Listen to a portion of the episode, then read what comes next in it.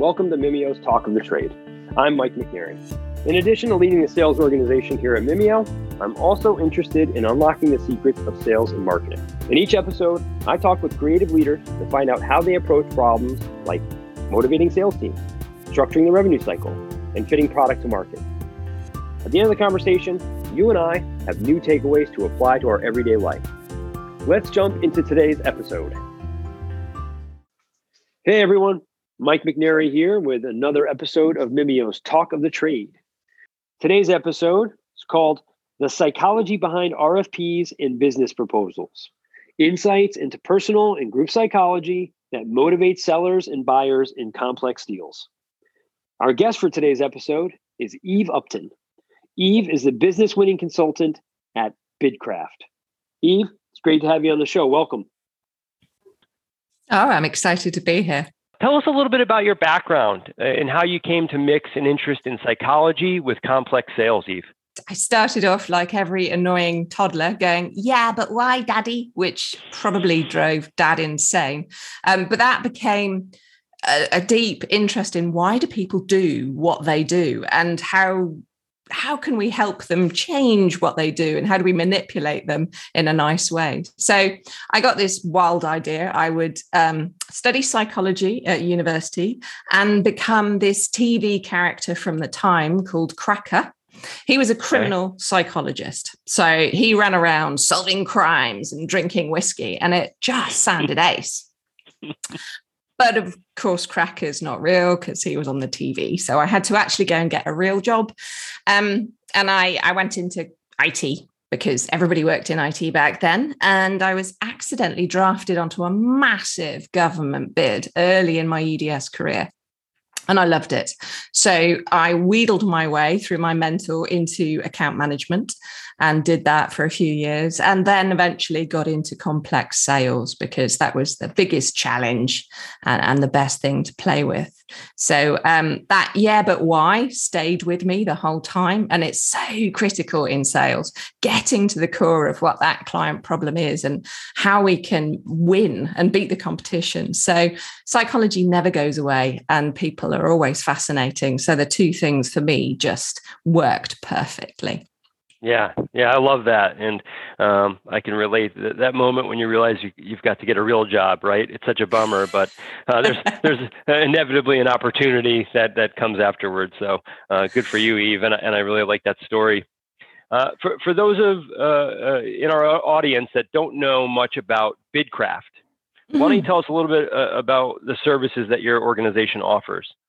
Absolutely. And, and you may have noticed um, I'm English and we're based in the UK. So um, we're there for clients basically for, for three main things. So when they face a really complex pu- public sector federal bid and they need to know how to win, we can come in and help them. Or they do already know how to win, but they need someone to do that, that critical friend, that leave no stone unturned a type of action where we can come in and just make sure they've done everything they need to do. Um, and that's great because you're reviewing things and then saying your presentation sucks, make it better. or the company might need to build the capability or improve what they have. So we come in and we make that change happen um, and been doing a lot of that recently and that's great fun yeah, I'd imagine the services are incredibly valuable, right? Getting a leg up and making sure that you're putting your best foot forward on these potentially high value, uh, you know, opportunities for revenue and, and just long term mm-hmm. contracts. It, has got to be big, and, and, I'm sure a lot of people are seeking you out. Uh, if anybody in our audience wanted to say get in touch with you, Eve, or to learn more about Bidcraft, how would they do that? Oh, the easiest way is probably LinkedIn. There aren't many Eve Uptons on LinkedIn, so you should be able to find me. Just look for okay. the Brit in Bidcraft. And, and I like meeting new people. Okay, you heard that, audience. So uh, find Eve on LinkedIn, and uh, she'll she'll respond, which is always nice too. Um, so, what do you enjoy most about that job on a day to day? What you're doing uh, with Bidcraft with your customers? I think at, at, the core of everything we do um, is this phrase, which is bid like you mean it. If you're going to do it, mm. absolutely put everything into it. Do it for the right reasons. Put your heart and soul into it. Just bid like you mean it.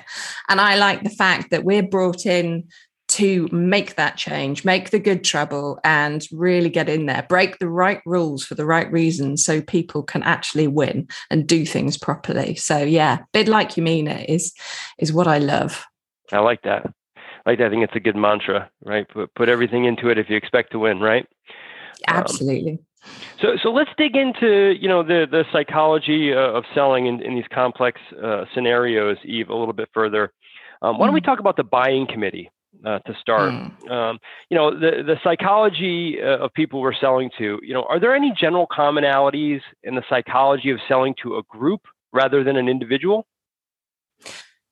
Absolutely. And, and with complex sales, and in the public sector especially, they are structured to try and remove that subjectivity and any possibility of Bob making that deal with a salesperson that wines and dines them. So right. we, we've got to try and use psychology to make that subjectivity come back. We want to make them like us and want to build a relationship with us but procurement want to take that relationship out of the picture. So, the most important thing when we're dealing with that evaluation committee is to get the highest score. That's how they're going to make the decision. So, that sounds incredibly objective, but it's not because we're animals, we're humans.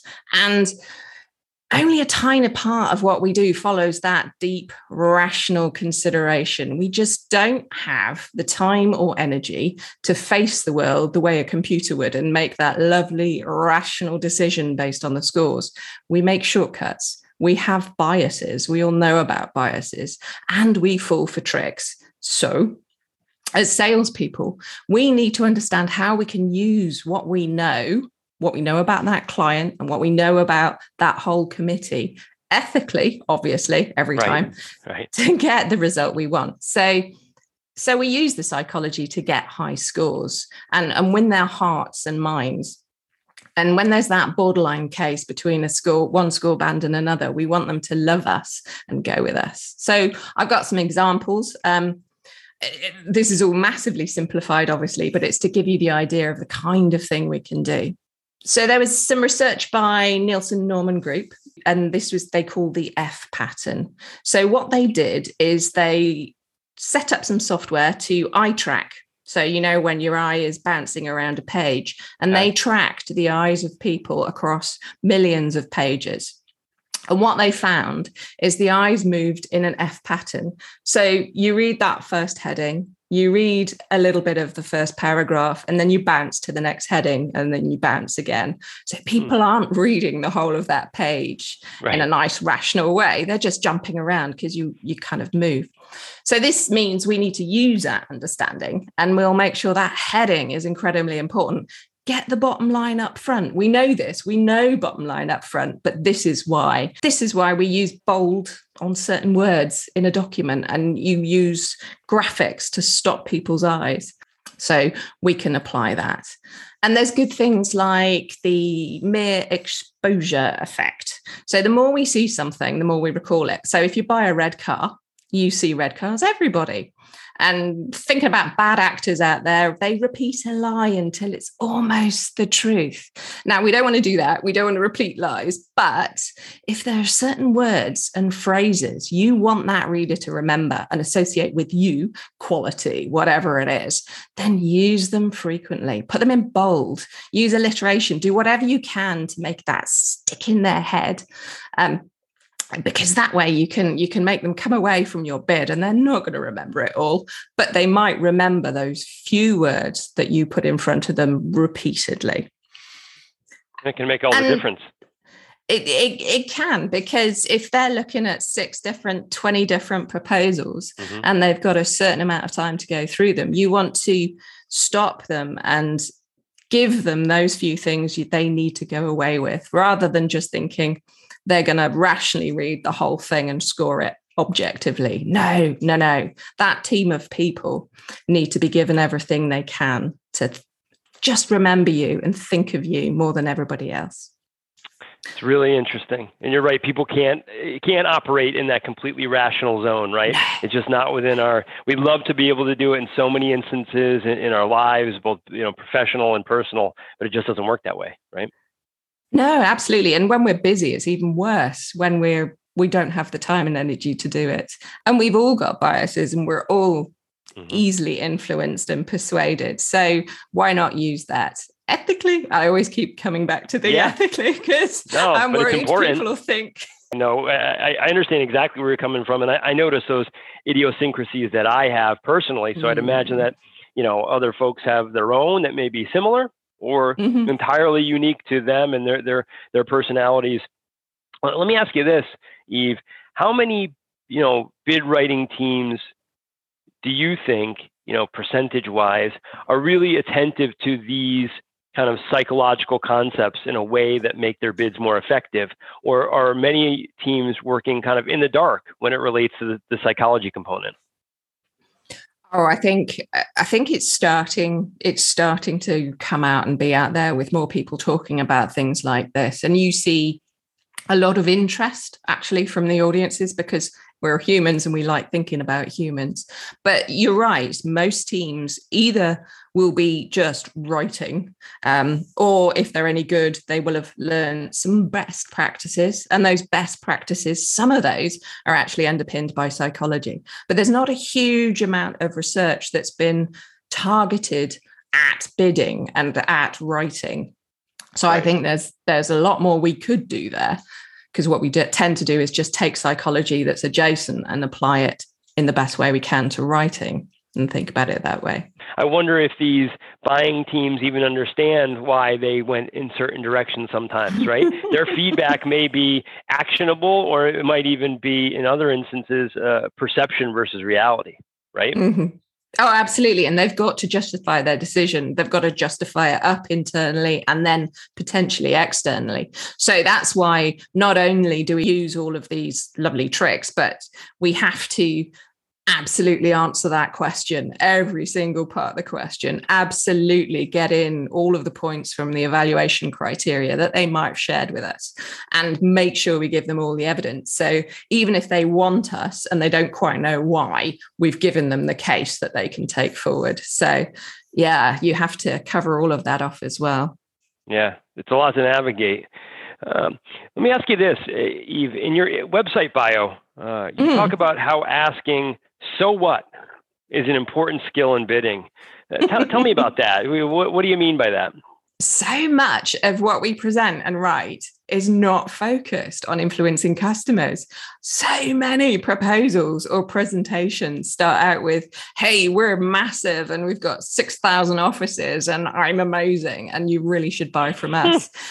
so using so what helps us actually get to the heart of the issue of what's going to matter. So I, I thought actually let's let's try this and you might not like it but let's try it so give me a benefit that Mimeo can deliver um, so instead of having to uh, work on the logistics of delivering curriculum mm-hmm. training organizations can go out and sell more of their curriculum generating more mm-hmm. revenue for their organization and um, you know furthering their their company mission Okay, that that's actually really good because you got round to what the benefit is you're delivering to that end customer and what they can then achieve attached right. to their vision. But so much of what we do, and we play that game with a lot of customers, and they'll say, "We've got offices everywhere," and you'll say, "So what?" It's and uh, it's just making yeah. them think the way through. And you've yeah. clearly done the thinking on your value prop, so you've got there. Well, thank you. Yeah, I, listen, I, I, can tell you that we could always be better, and and um, but the impact statements are so important. That's why mm. you know what mm. you're saying here, Eve, is just as a sales guy, right, resonating mm. very strongly with me. Uh, I talk to my sales dev team members about it, and and our AE so often. Which you know, first of all, you don't want the feature dump, right? Um, mm-hmm. You know, don't tell them everything about your, yourself or your product or your platform unless you understand what's going to resonate or what's going to solve a problem or what's going to have an impact. And you know, a benefit is really only a perceived benefit unless you can tie it to directly how it will impact the customer in a positive way, right? And it's also good to have them validate that afterwards too, right? Say, yeah, that's in fact important to me versus important to you as the seller, right? Absolutely, absolutely. And so, what is a, a simple way of getting what you've talked about is very sort of sophisticated sales management that salespeople understand. But if you're talking to someone who's trying to do a feature dump on you, so what is a nice way to draw that out of them? Yeah. And get it. And uh, it, it's it's a very mean review comment as well. Just right. So what? Yeah. Customers and prospects times is valuable, right? Show them mm. that you believe it's valuable by, you know, directing your your pitch and your problem solving to things that actually matter, resonate, and have impact, right? And if you don't, you're wasting somebody's time in many respects. Absolutely. One like thing that. you just triggered with um, your mention of validating with the customer, I think that's brilliant because that just triggered another thought about the IKEA effect. So IKEA, lovely flat pack furniture. We all love mm-hmm. it and adore it. basically this effect is we see more value in something we've been part of building. So you put that terrible bookcase together you think it's an amazing bookcase and it's really valuable than if you just bought it as it was. So we, we want to use that. So if we take that value prop or, or those win things to our customers and say to them, is this right? And they help us tweak it and they help us change it. Then they're complicit in that and they actually really believe in those, what whatever we come up with in the end. So that's really valuable if you can get their fingerprints on it. Yeah. And you can do that with teams as well. Involve those people who like to throw rocks in a bid team and they can then become complicit in it and actually value what you're doing more. Yeah involve the, the the tractors so to speak in, in in the problem solving process and they might buy in along the way. Yeah. absolutely because they help build that little ikea bookcase it's so true. I can't tell you how many times in my life I've thought that a finished product of mine was way better than it actually was. So it's, it's ringing true to me, Eve. Uh, and I can think of uh, instances where that's been true for others too. So, so, so let's talk a little bit about the seller. Uh, you know, let's kind of flip it uh, to to the other side of the process. And let's talk about um, these teams, right? You talked about taking mm. advantage of some of these psychological um, realities that folks know and, and maybe some folks don't, but it's a complicated process to, to kind of navigate this multifaceted, multi stakeholder team that goes mm. into making bids, right? You can have a salesperson, a manager, a writer, an exec, a subject matter expert, and they're kind of committees that can get large. So, yeah what you know what insights do you maybe have about the psychology of these groups that are important to know when trying to go in and be effective in your bid writing?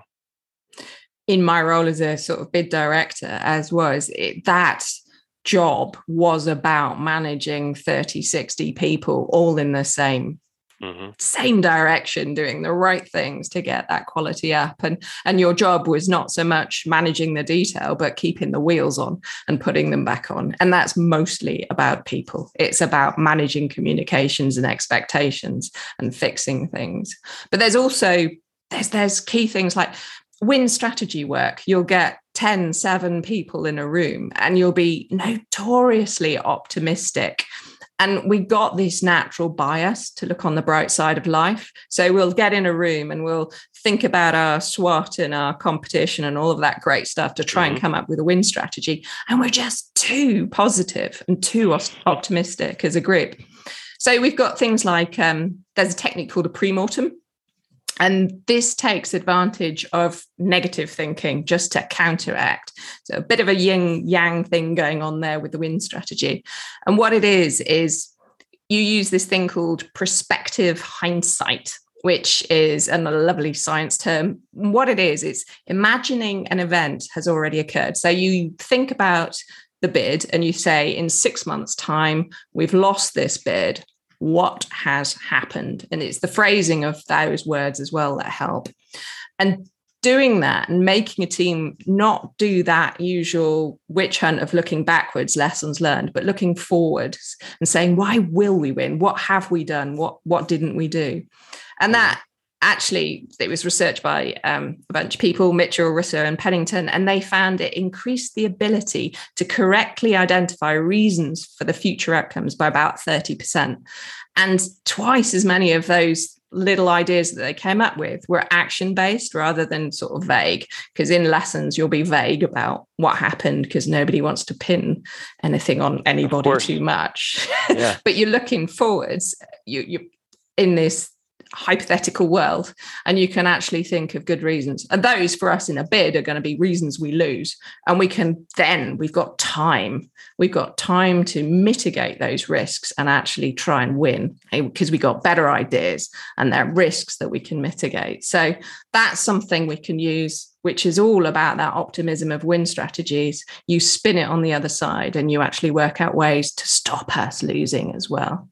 Interesting and having that, it, you know, it's interesting that the foresight is actually more helpful than the potential hindsight in this case, which is really actually intriguing to think that you can, you know, look at it from that lens and be more effective when you have maybe even more data um, in yes. the hindsight way, you know, in the hindsight case.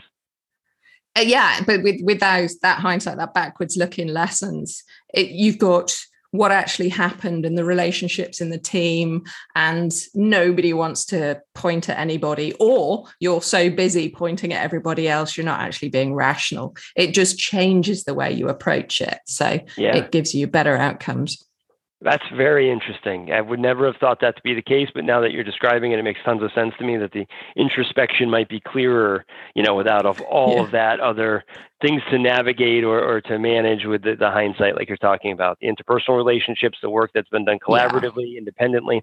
That's that's very intriguing.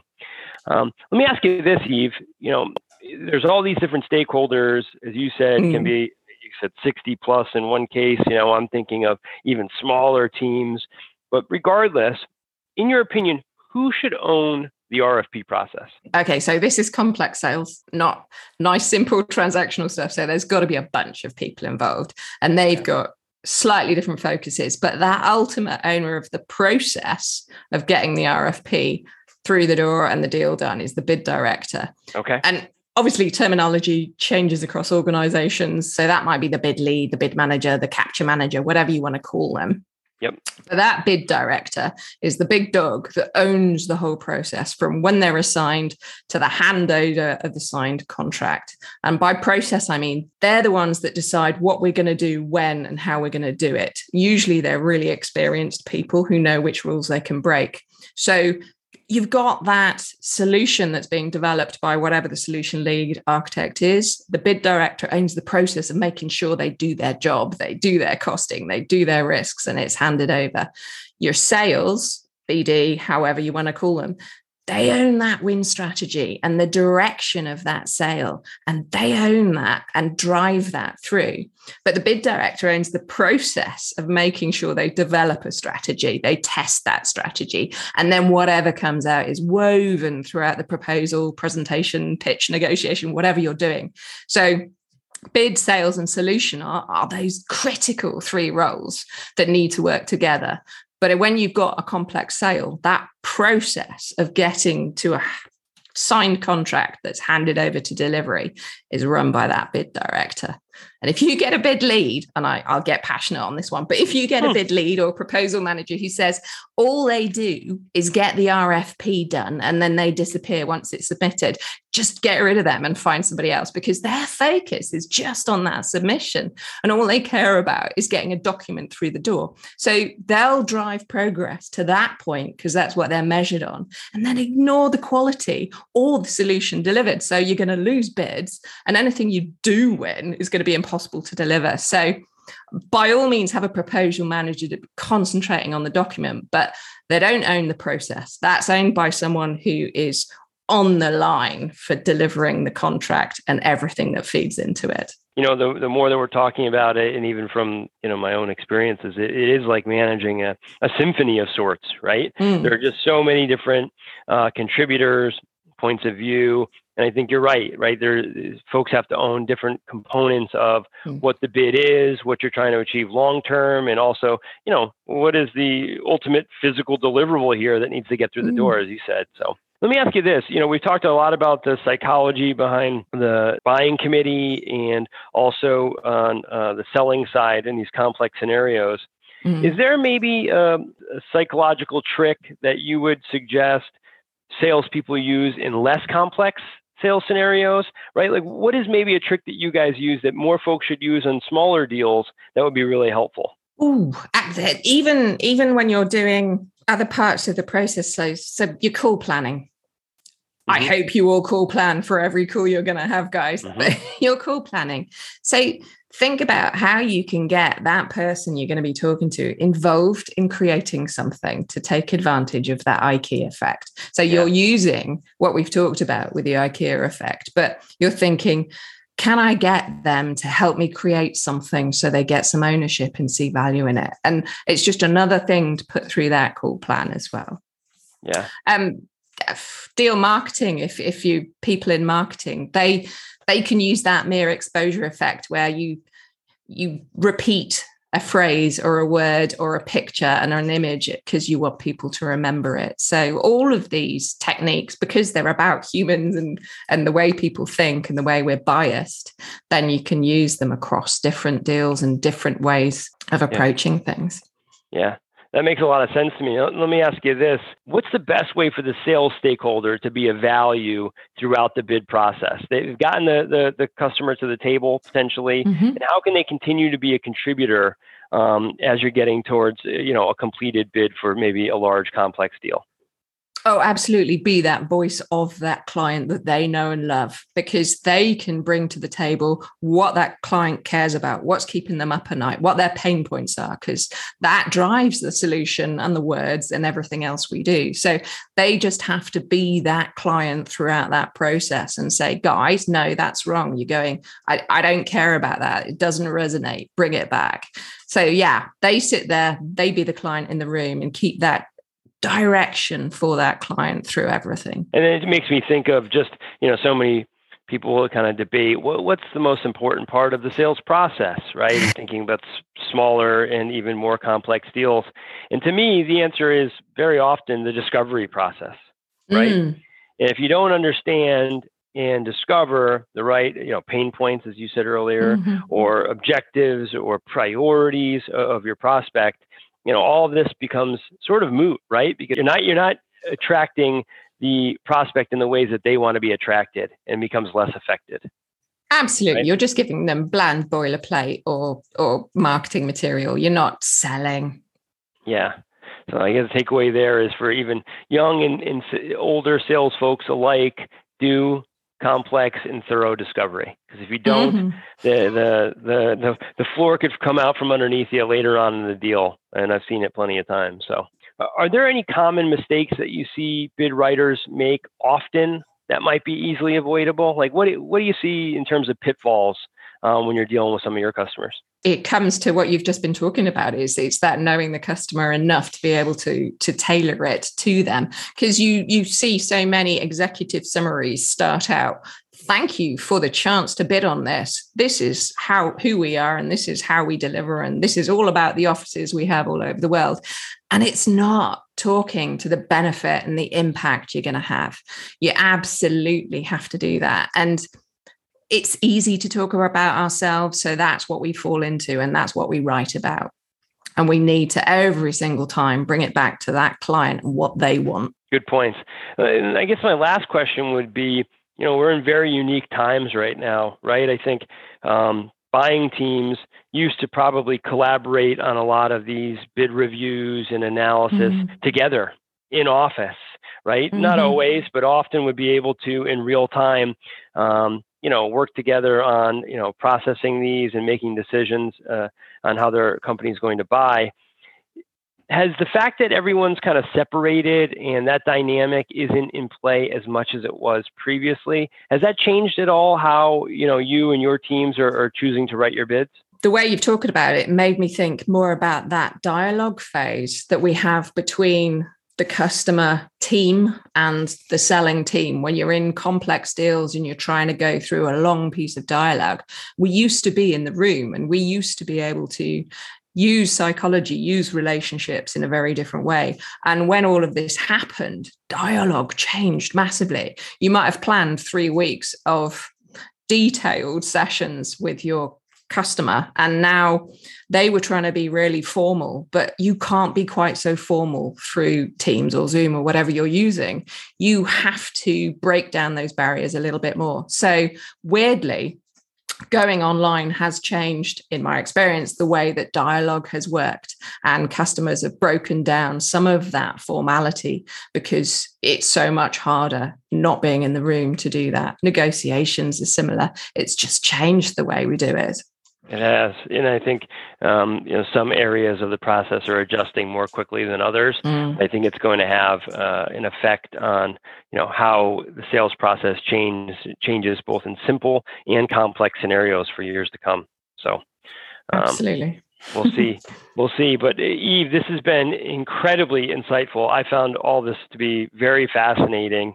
Um, if I'm thinking about you know some of the takeaways that I have, and, and maybe the audience will have, is you know, when you're working with, uh, you know, buying committees, make sure that you're leveraging what we know about human psychology, right? Use it to your advantage to write bids mm-hmm. that are going to resonate and going to um, leave takeaways with your audience. Also, as a, a seller, you need to understand your prospect or your customer. You need to know what's important to them. You need to know what their priorities are because that's how the bid should be written and will be most effective. If you don't have that, um, you're starting from a disadvantage. And then finally, always ask, so what? Right? so what? What's the there there? Right? Would be another way to put it. But I think if you're asking that question, you'll probably eliminate a lot of fluff in your bids and get right down to the points that have impact uh, for your audience. So, a lot of great stuff there, Eve. I want to thank you so much for your time today and for sharing your expertise with us. Thank you very much. Thank you, Eve. Talk of the Trade is hosted by Mimeo, the better way to print. Find out more at www.mimeo.com.